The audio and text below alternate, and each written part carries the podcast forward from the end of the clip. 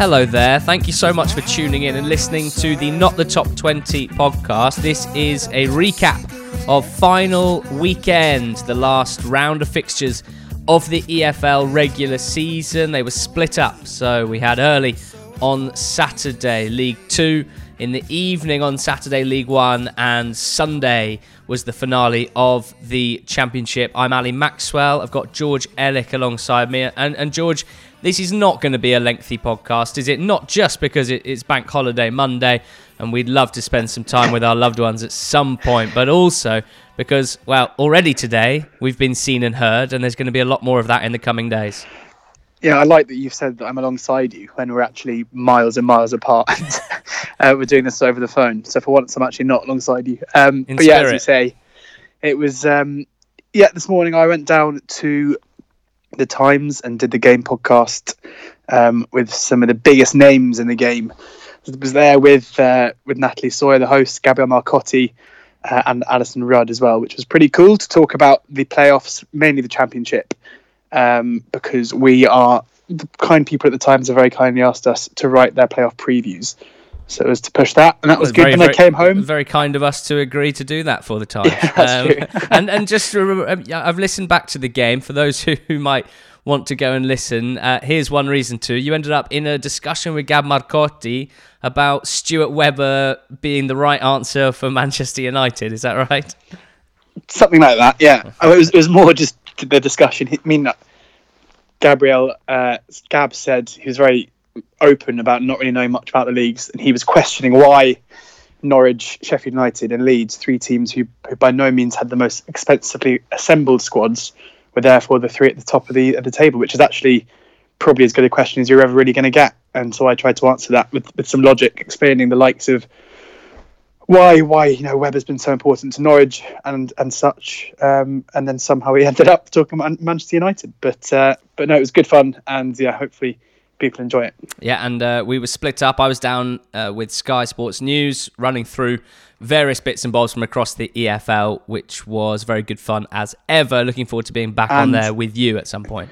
Well, and you look great as well. Oh, as thank I said, you. I, I I raced back home so I could catch the second half an hour.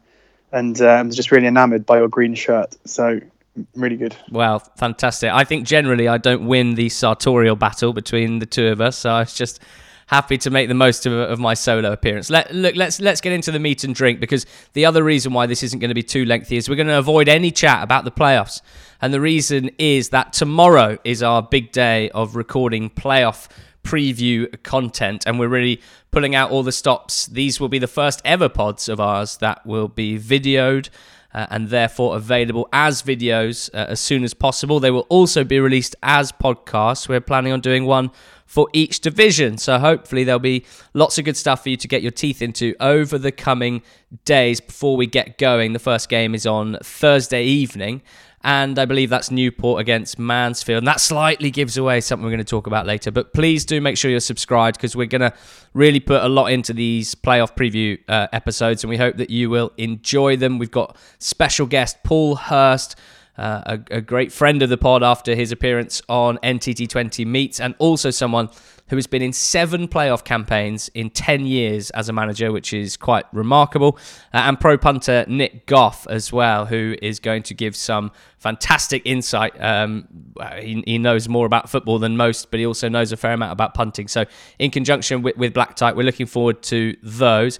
George, let's start at the Championship. Yesterday, final day.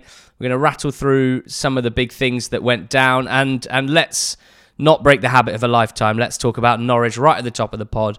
Uh, we're going to bid farewell to the Norwich and the Sheffield United fans. But it was Norwich who secured the title, beating uh, Aston Villa away, and uh, and rightful title winners. You would you would say you you have to say that, don't you? Well, I think after that, I mean, it's basically a fairly pointless result and a fairly pointless game. But I think that if there's going to be a match at the moment that can confirm a team's status as the best in the Championship, going to Villa Park and getting a result is, is probably up there in terms of, of what you can achieve, especially after a week's worth of celebrations, and especially given that Villa, um, you know, Villa's season is still very much, uh, you know, it, it's in in the crux of it at the moment, and they'd have been very keen not to drop points. I think you could tell. A few Villa players rested, of course. There were, but then having said that, Dean Smith's interview after the game um, wasn't one of a manager who was happy to see his team go down. I think he felt hard done by by the result, and um, and that competitive edge, you know, doesn't doesn't doesn't get lost. Mm. Um, but yeah, massive for, for Norwich to do so. Um, very sad to be saying farewell to them.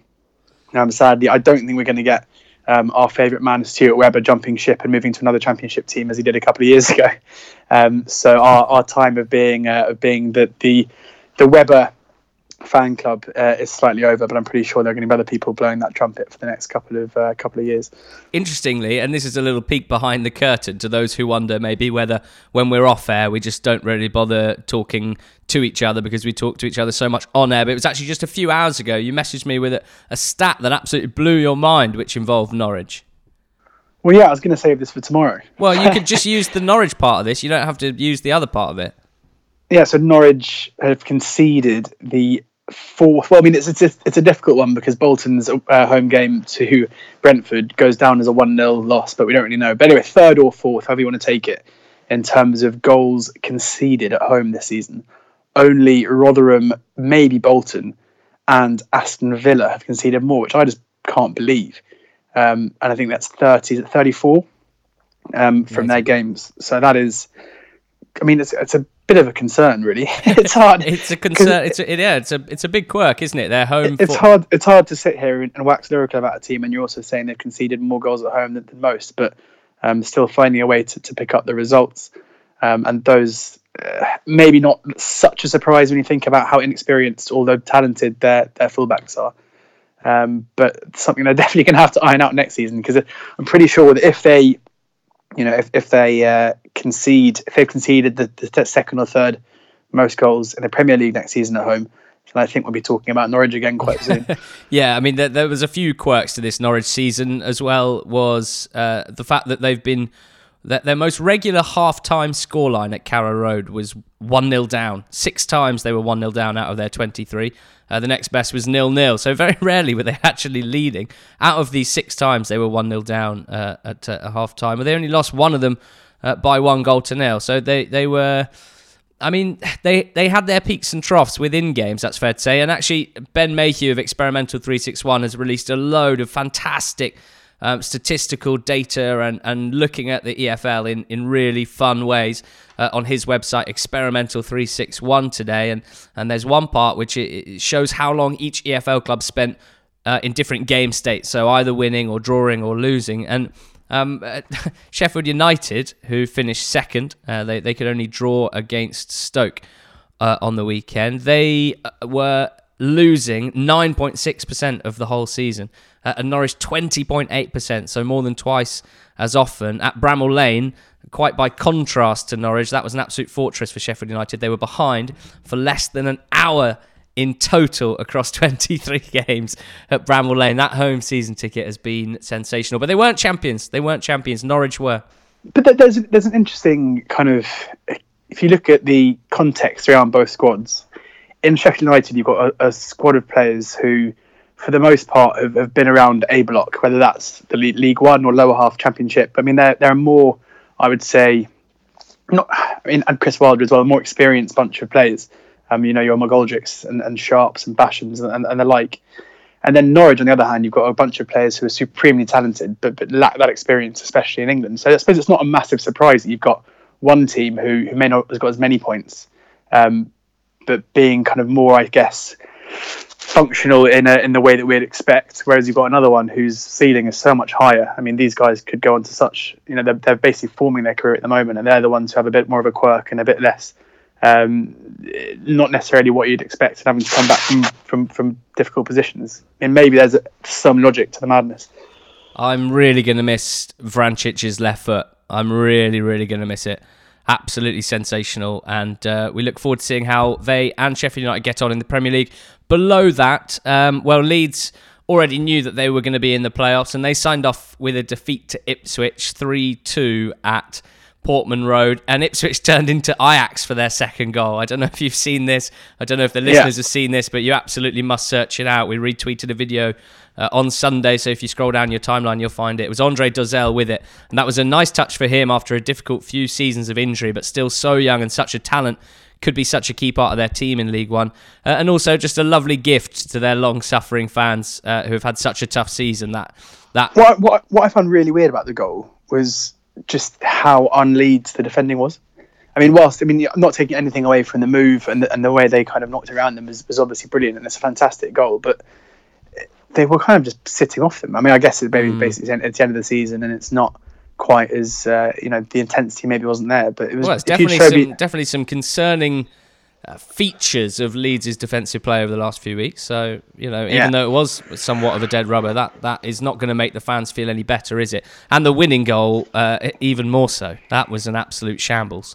Um, mm. Kiko Casilla, with his three Champions League winning medals, uh, is going to have to make sure he doesn't head into the playoffs with that sort of ricket in him, uh, and also. Also, sorry, Leeds fans, but we, we should mention that Kamaru missed a penalty in that game as well. So it really was just a, a fairly miserable day at the office for Leeds. But they head into the playoffs, and we're going to preview these in depth. But who were they going to play in the playoffs? The battle for sixth was a big battle. And, George, let me take you to...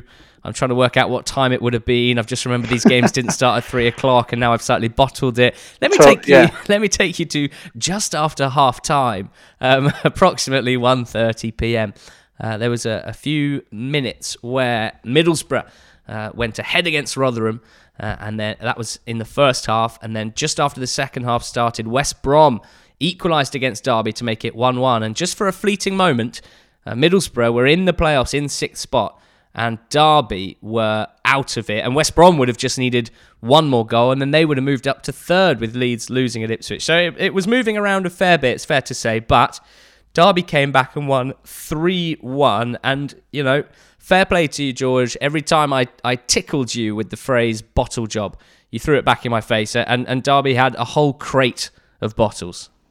Well, yeah, it was a clutch job, I think, this one. Um, yeah, they absolutely smashed it. And huge credit to uh, to everyone. I mean, you can't... Everyone. Own, well, you you can't only give it to Lampard and, and, and Morris, but they obviously do deserve credit. I mean, in, in, the, in Derby's is that, is last... Is that Jodie Morris or is that Mel Morris? Jo- Jodie. I think I, Mel I Morris deserves that. some credit for how but he's Mel, uh, yeah. uh, played around with the accounts this season with the, with the um, old stadium. But the... Uh, I mean, yeah, I mean, I I wouldn't have necessarily thought that they were um, the team that I didn't think they had it in them to go on the run they've been on. But in their last twelve games in the Championship, um, they've won six, uh, drawn five, and lost one. So that is the kind of run to, to put you. I mean, and, and to get into the playoffs on, on closing day. I think we're not going to talk about the playoffs, but I think to take them lightly at this stage would be would be a mistake, because there's no denying the qualities they've got in their team. We, we've Everyone knows all about um, Mount and uh, and Wilson, who both seem to be coping with the rigours of this season fine. Like, they're both still in, in decent form and goal-scoring form as well. So, yeah, for whatever reason, I have fallen into this trap as well. I think you have too, where they're almost not really taken too seriously. But pretty soon that's going to have to change. Yeah, I mean, aside from, from Mount... Tomori was excellent in this game. Of course, Derby's player of the season. That, that Mount's still getting...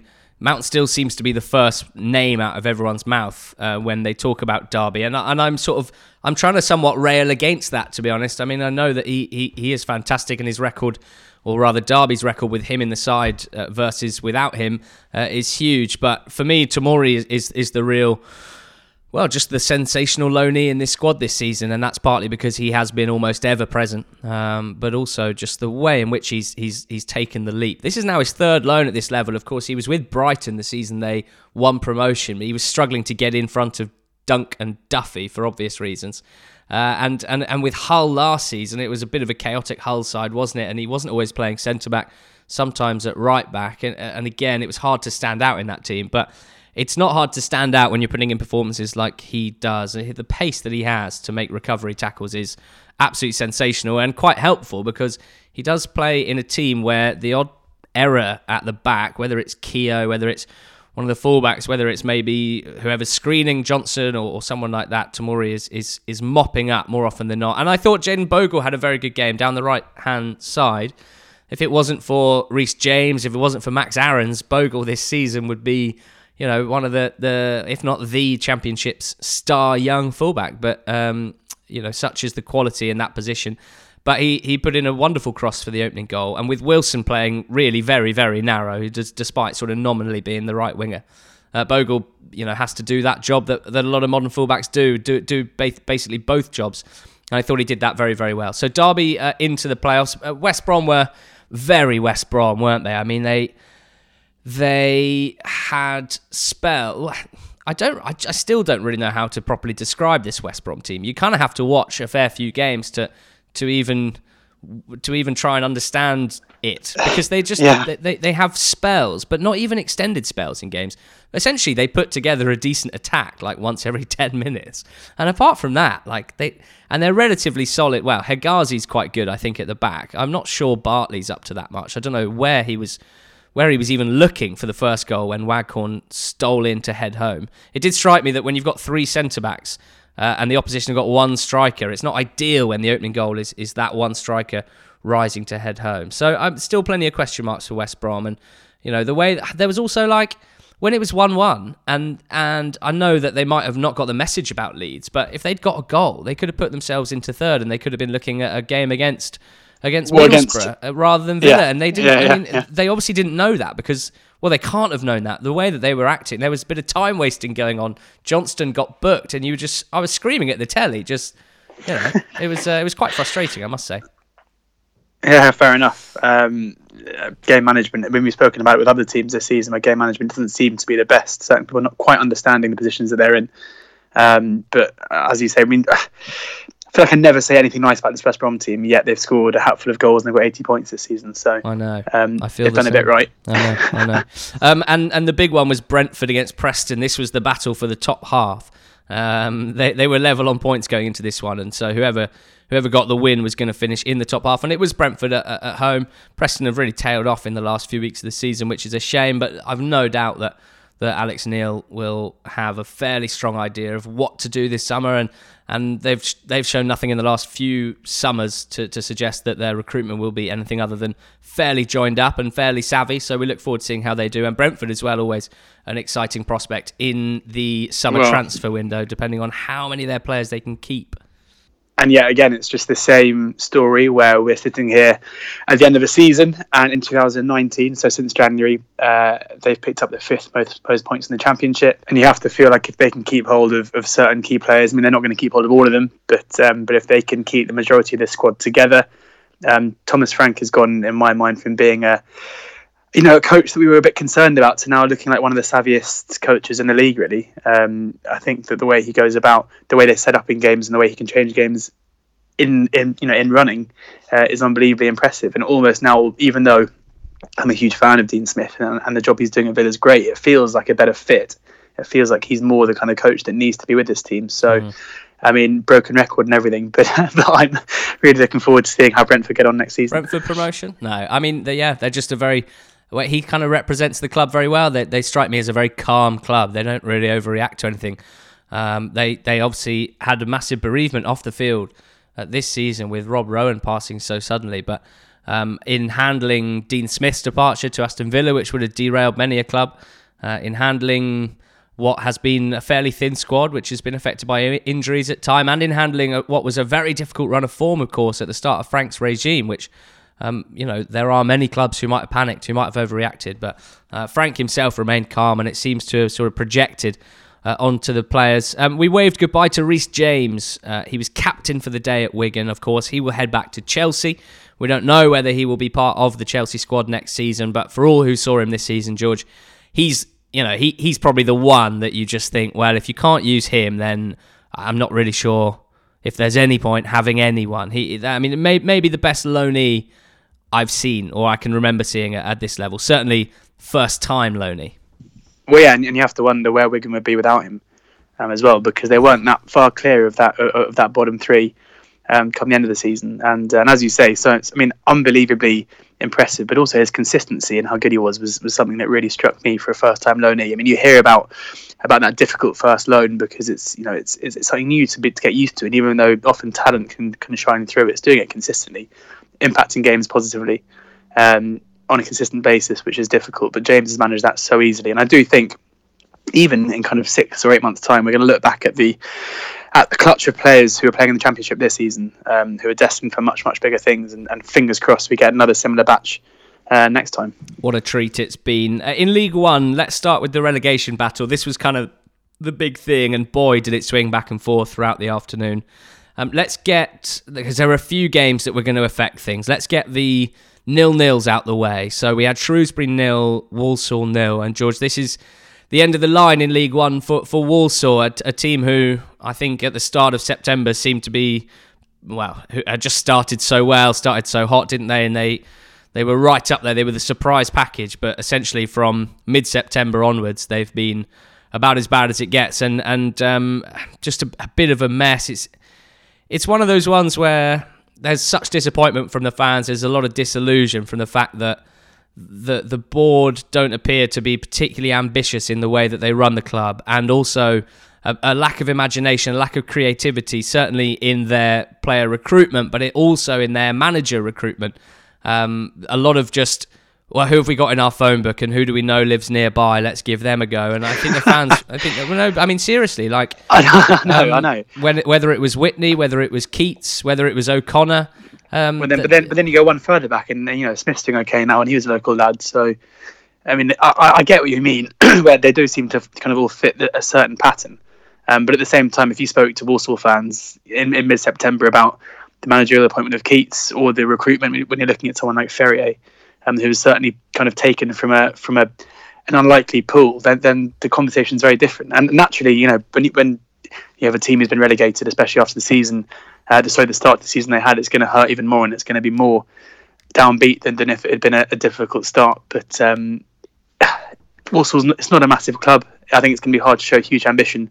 Well, that's what I was going to. That's what I was going to come on to say, is that actually budget-wise and size of club-wise, they they are they are not really up there in terms of League One, right towards the bottom, and probably in League Two won't even have one of the bigger budgets. So there's a part of me. I, I know it's an annoying thing to say. There's a part of me that almost I I, ju- I just applaud a team that isn't like massively overextending itself just to stay in League One or to, to try and get up to the Championship when when that would mean putting the club in danger. And you know we're going to talk about Scunthorpe in a second. I'm very worried about Scunthorpe, and that's partly because uh, you know they've gambled and and they've and that's backfired. And we've seen other clubs of similar size do the same thing, like Bury. Um, so I, I I suppose. And I know that fans, rec- a lot of fans do recognise this, and they say, you know, we'd rather have a club that isn't overdoing it, that isn't overextending itself and isn't going to risk its very existence. But at the same time, that doesn't mean you should settle for just being like, well, if our budget is League Two, then let's just uh, let's just be happy uh, with what has been a, a very disappointing season. Uh, the other nil-nil was Bradford nil, A F C Wimbledon nil. So let's get a bit positive here, George. Wimbledon survive. Now, essentially, we definitely did not pick this until a few weeks ago. Like, there was a point where they were ten points from safety. Um, but Wally Downs believed, didn't he? And, and we didn't really know what to expect from him as a manager. But what can you say? One of the stories of the season. Yeah, definitely. I was thinking today, if you if you did alternative manager managers of the season, I think um, Downs and Campbell would have to be number one in, you know, League One and League Twos by an absolute mile, because Um, similar jobs. I mean, very different profiles of guys, but for what they've done at the clubs uh, at Macclesfield and at um, and at A F C Wimbledon has been incredible. And you know, there was almost um, some ridicule, I guess, when he, when he got the job. Um, when you think about some of the names that were initially linked as well, mm. um, it, it didn't seem to be the plan. It didn't seem to make much sense. But um, but Downs has been unbelievably uh, successful in, in in getting them out of this mess, and I mean, I have no idea what to make of them for next season. But what's definitely the case, and what seemed to be the case when Ardley was there as well, is that the group of players they have is certainly talented enough to to win games at this level, um, which Downs has been able to get out of that, the best out of them as well. So fingers crossed they can keep hope of players and make some shrewd recruitments. But you have to think with A F C Wimbledon always is going to be the case is that staying up is punching above their weight, and uh, and that's what he's managed. Well, they are a team with a new stadium on the way, a stadium a bit like in, in the case of Luton that essentially will raise the ceiling of the club, will raise the the the, the potential uh, for growth, and, and or rather facilitate the potential for growth. And I think staying in League One was pretty key for that. So a, a big achievement as well as an impressive one, and and kind of a dream scenario for so many fans who will be listening as well, that there are four academy graduates in that team as well. At League One level, it it, it really is very rare um, that an academy bears fruit to that extent, but in the captain, Will Nightingale, in Hartigan, providing the, the quality at the base of midfield, Sibic, the right wing-back, uh, and uh, Kalambayi as well, the, the right centre-back in the back three, that is, that's just absolutely fantastic and, and really, really great to see. So and, also, and for a club like that, I mean, that the resale value of one or two of those players could be so, so huge. Mm. Um, going forward as well. We've seen uh, at this level what a good academy can do for you if you can sell one or two of them on, um, just in terms of, of regeneration of talent and the club. So, um, yeah, I mean, it's gone from being desperate times to really exciting times very quickly. And uh, more positive news was uh, was was coming down at Southend. They beat Sunderland two one on final day, having been behind as well. And that meant that they were safe. They did start the day just outside the relegation places.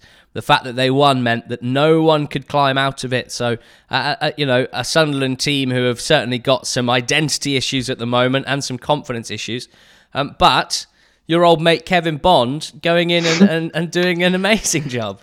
Yeah, going to have to speak to Kevin and try and get him on the pod this summer. Um, I mean, I absolutely sensational job. Um I think, again, in a similar way to Downs, I think people couldn't really see um, necessarily the, the clear logic as to as to, as to the, the appointment, but um, very quickly he has managed to arrest what was a pretty alarming slide at Southend, and uh, and install some confidence, install some belief, um, and as you say, to to, to to go and beat Sunderland two one, having a one nil down on, on, on final day, um, a Sunderland team who, despite you know already having their playoff position confirmed, I mean, as you say, in a complete crisis of confidence. So getting a win at Roots Hall would, would have been so huge.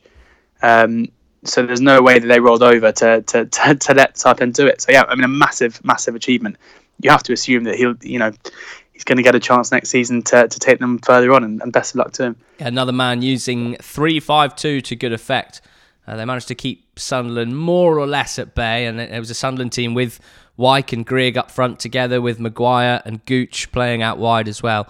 Um, and Simon Cox, just what a sensational season he's had. It, it can be very difficult uh, to put you know, a player like Cox in any sort of team of the season or anything like that, because actually the numbers are never going to be right up there if you're playing for a team threatening relegation. But you know, you can almost apply a multiplier, can't you, to a, a player like him's goals and assists because of the situation they've been in and uh, and the the value of each goal, which is which is just amazing. Um, and wow, he's been uh, sco- goal scorer in chief, creator in chief. He's just had a fantastic season. It was good to see Humphreys get the goal. I've always thought quite a talented young striker who's not always uh, had the easiest time. First half of the season at Scunthorpe and and. Uh, second half of the season at Southend, but he, he did show a bit of quality to poach that winning goal. What it meant was that Plymouth and Scunthorpe, who came up against each other in this massive game, we thought the winner would, would probably stay up, and uh, it wasn't the case.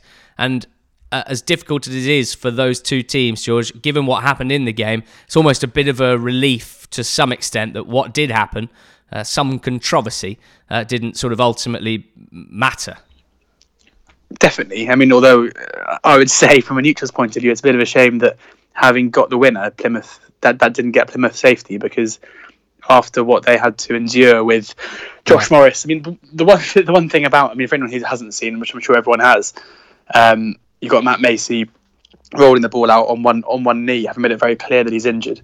Um, and Josh Morris picks up the ball wide right. In fairness to him, plays an unbelievable lob from about twenty-five yards on the touchline. But, um, but terrible, terrible sportsmanship.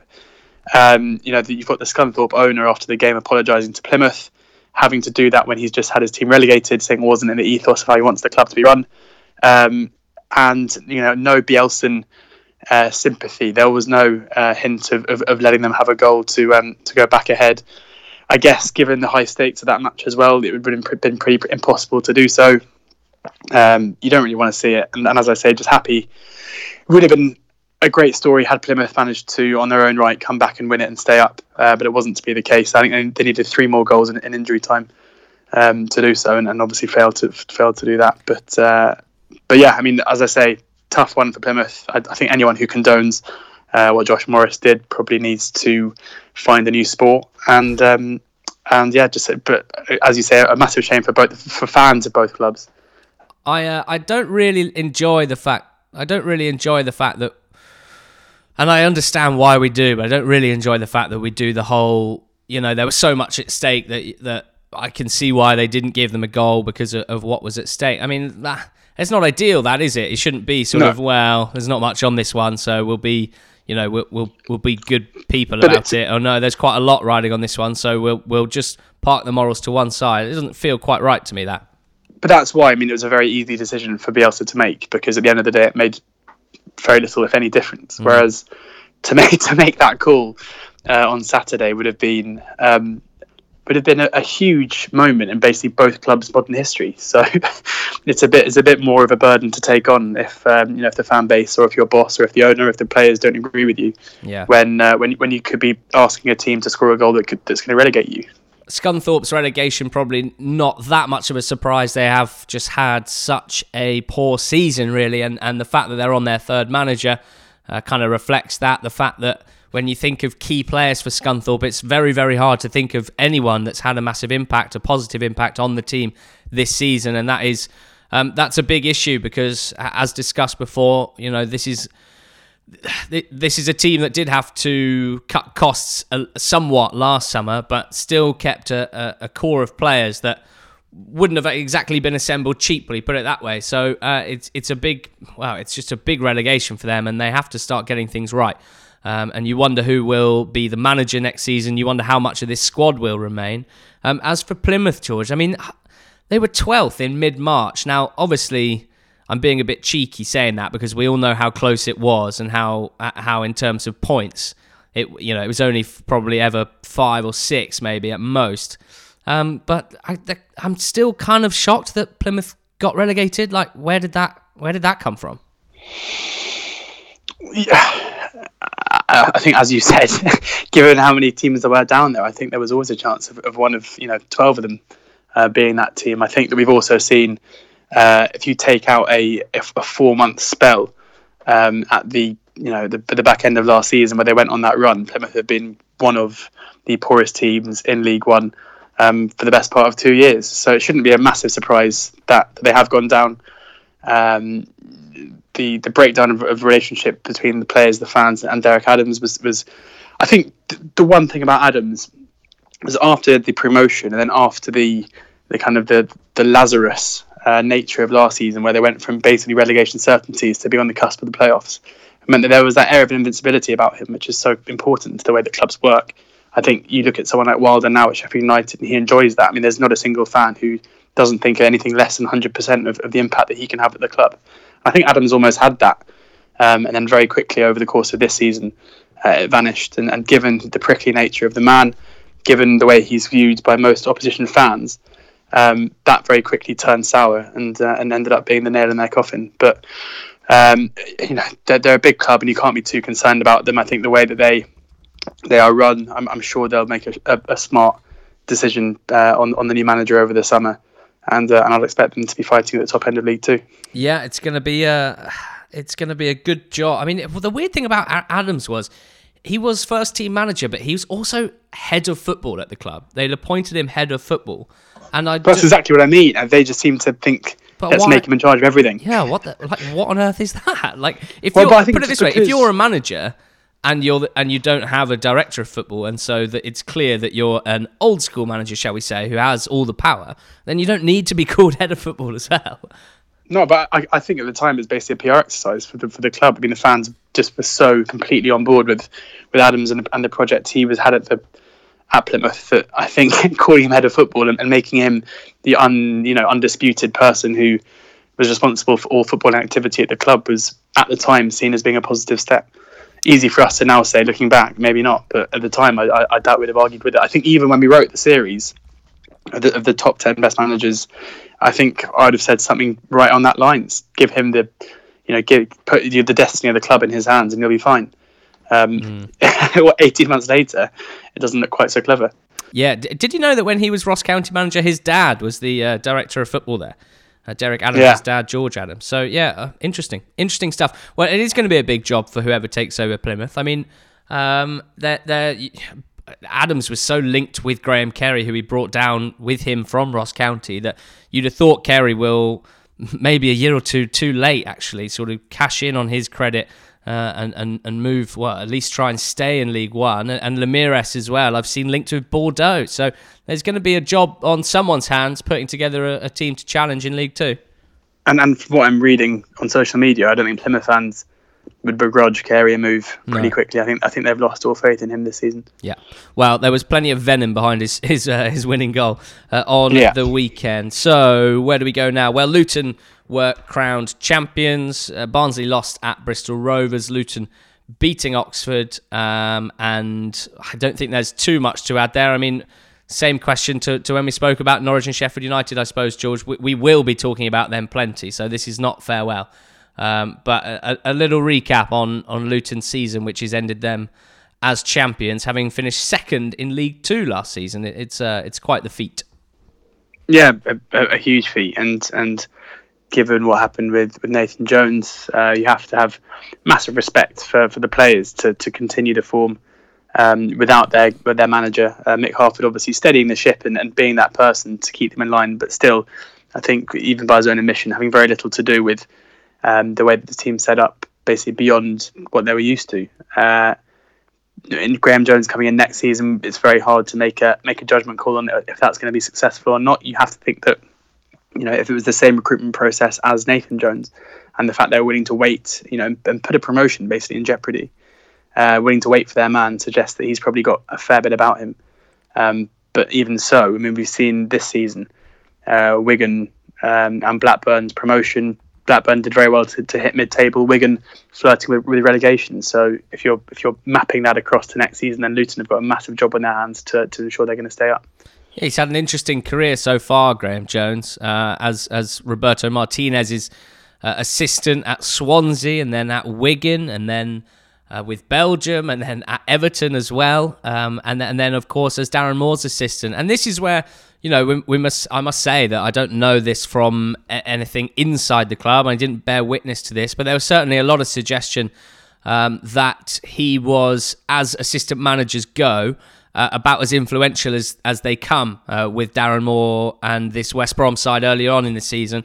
And uh, and as you say, that kind of speaks to that there is a lot about him. There's a there's clearly a big character there, and uh, I think that has at times caused some issues with certain fans and, and people within clubs, but um, you know, there was there was definitely suggestions that certainly in terms of tactics and on the training field, he was really the one that was sort of mostly hands-on. So it, it's fascinating that he gets his first job, and it's a really interesting scenario, isn't it? Going into a Luton team who basically had a transformative manager previously in Nathan Jones, who ripped them from from mid-table in League Two to the very top of League One, uh, and then you know everyone's sort of favourite godfather comes in and and just is very nice to them all and doesn't really ask that much of them for a few months, and they all have the happiest few months of their life, achieving the best thing they've ever achieved with lovely with lovely kind Mick Harford, um, and now you have to go in there and, and you know, psychologically more than anything in terms of motivation, uh, it's going to be interesting to see how he approaches that one. In League Two, no, not in League Two, we should mention that Doncaster did get that final playoff spot, a playoff spot that I think we would both agree they do deserve, although they only finished one point above Posh uh, in the end. A, a bittersweet one, this, George, for Grant McCann. And if there's anyone that we owe, uh, I mean, you, you can't apologise for pre-season predictions because, you know, it, it, I, well, I'm not claiming that we know everything. That would be ridiculous. But I mean, I, I'm if, confused if we do, why, why this is bitter. What, What's the bitterness? Did I not say bittersweet?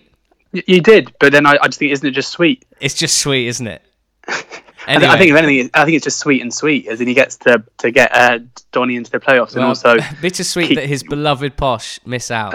Yeah, as if the sweetest bit of bitterness you've ever tasted in your life. Sweet, sweet. Yeah. Look, I mean, um, we'd probably do uh, uh, as much as anyone owe them a, an apology. I think we had them in the bottom four, didn't we? And and.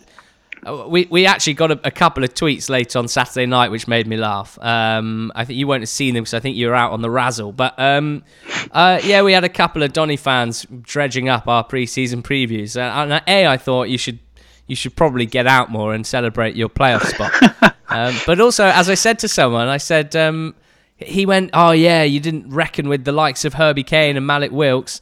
I was like, well, no, Herbie Kane had never played professional football before, and um, yeah, and, and Malik Wilkes had had very patchy loan spells. So no, I, I, we definitely didn't uh, predict them to be two of the best players in the league, and it would have been unbelievable foresight if we had. And the big one was at, was McCann, I must admit. Again, just based on what he had done or what we had seen him do, what we perceived him to have done at Peterborough, uh, we didn't, we we couldn't see this absolute transformation of Doncaster from. Uh, a team that were d- defence first and just about avoiding relegation under um, Darren Ferguson and uh, turning them into this wonderful attacking side that, if anything, probably could do with being a little bit more solid. But we're going to talk about their playoff uh, picture on the subsequent podcasts this week. So in League Two, it was M K Dons beating Mansfield to get third spot. They beat them one nil in this game, George, and I mean, it was it was a tight game, and, and Mansfield just desperately short on ideas here. They they really, you know, M K Dons were by no means dominant here, and it was nervy and it was tense. Um, they got a goal after just a few minutes, a free header from a set piece, um, and uh, a Wheeler, who's the classic. He's probably only about five foot ten, but he seems to win about ninety percent of his aerial duels, and ever since back to his Exeter days, he was always very good at that. He headed it home. I just, I, I left feeling desperately disappointed with this Mansfield team, first and foremost, who'll now head into the playoffs. You say that as if you were there.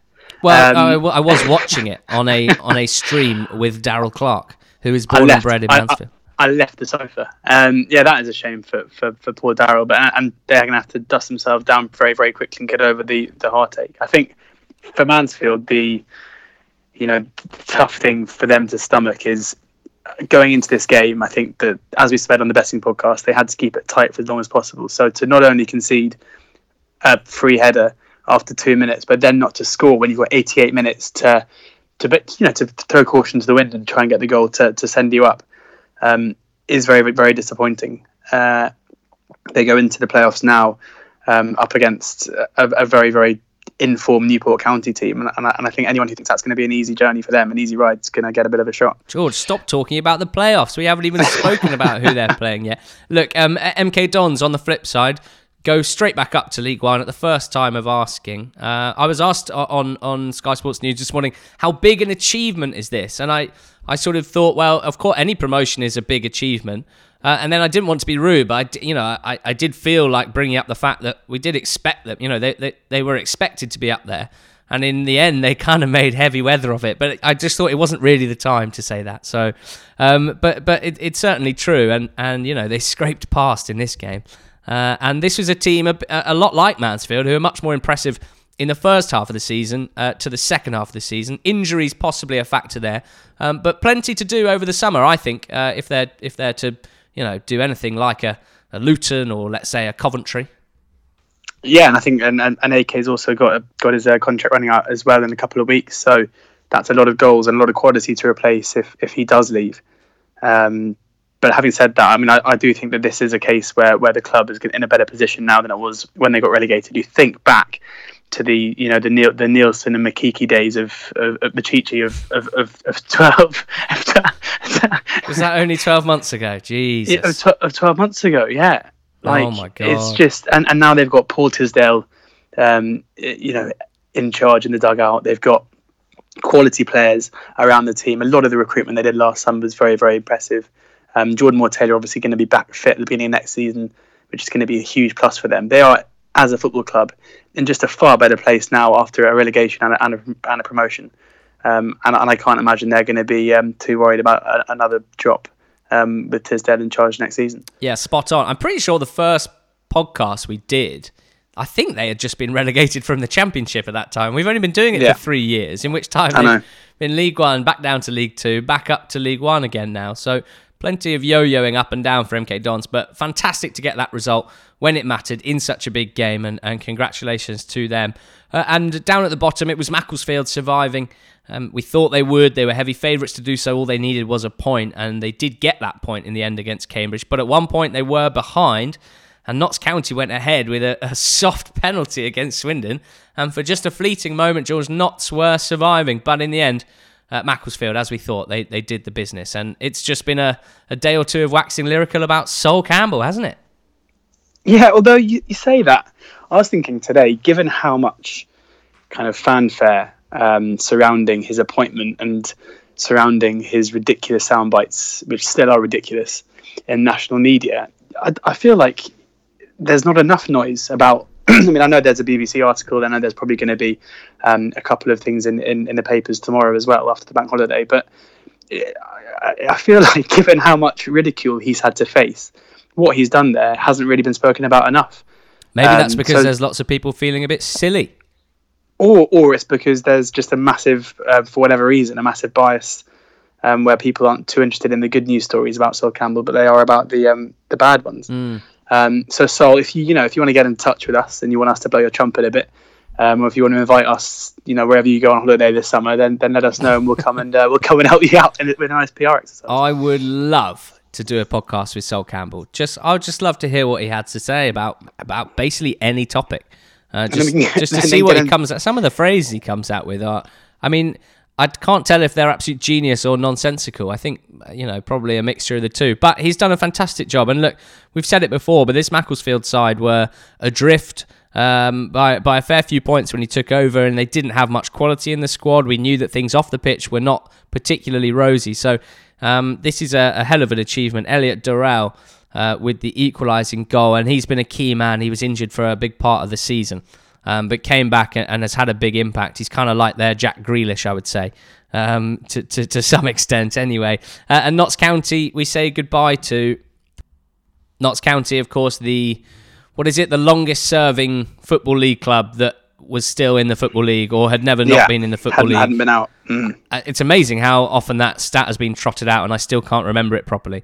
Uh, anyway, that that's not particularly important at this stage, because what is important is just how wrong this has gone over the last twelve months. Another thing that we certainly didn't see coming in the summer. Uh, hard to imagine uh, a, a, a, a bigger example of complete failure, uh, George, here from top to bottom.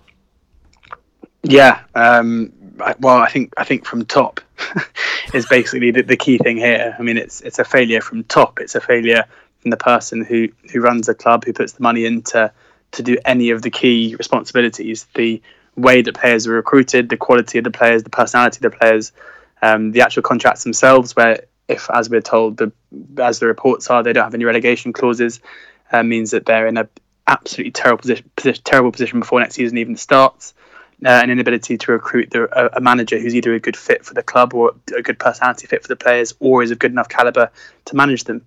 Um, to take a, a squad, I mean, League Two is a, is a notoriously hard league to get relegated from.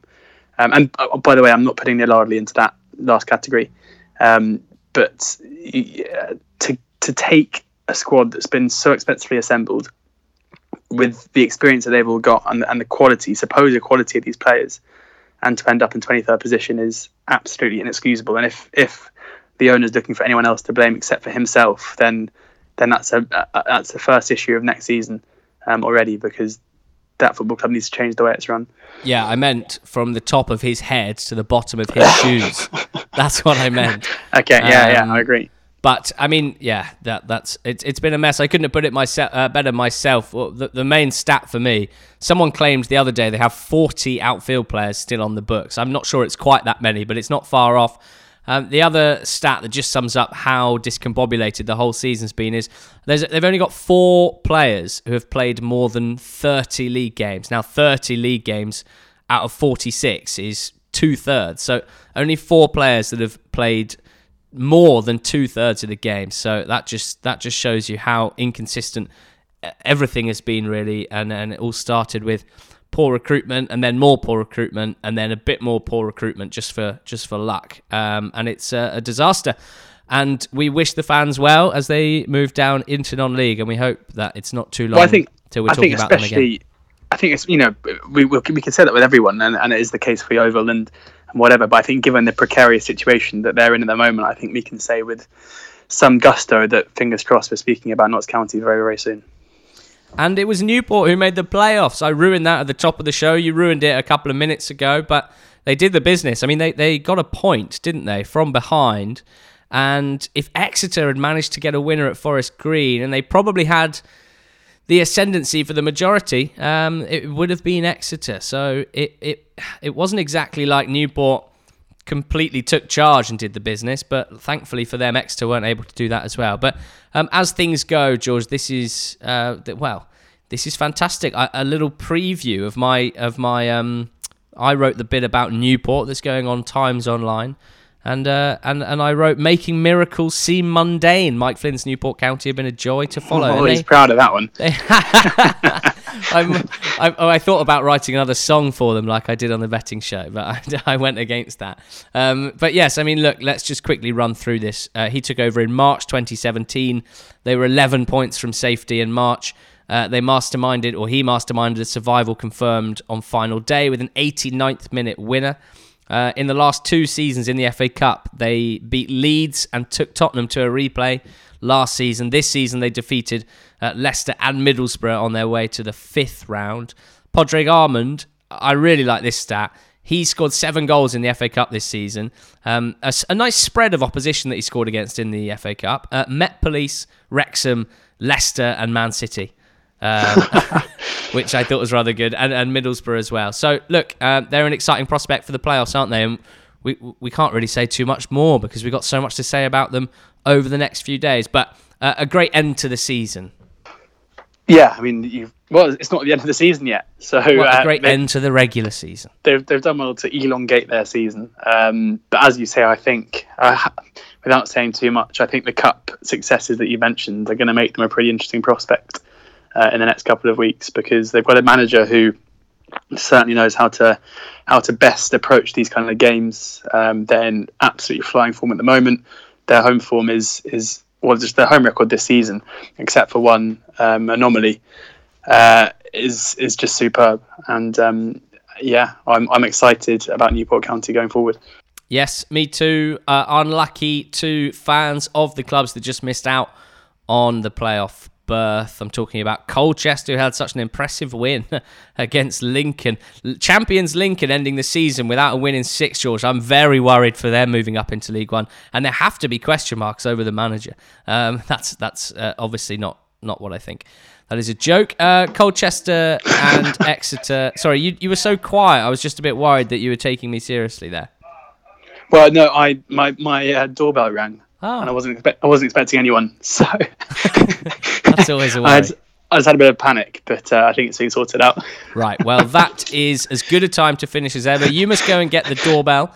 Um, I'm going to enjoy a nice cold beer this evening, George, after a busy weekend of E F L action. Well done, mate. And ahead of uh, ahead of what will be uh, another busy week for us, previewing the playoffs in the best way we can with Paul Hurst and Nick Goff. So please make sure you're subscribed, guys. Thank you so much for listening. I hope that this is a nice end to your bank holiday weekend or start of the shortened week.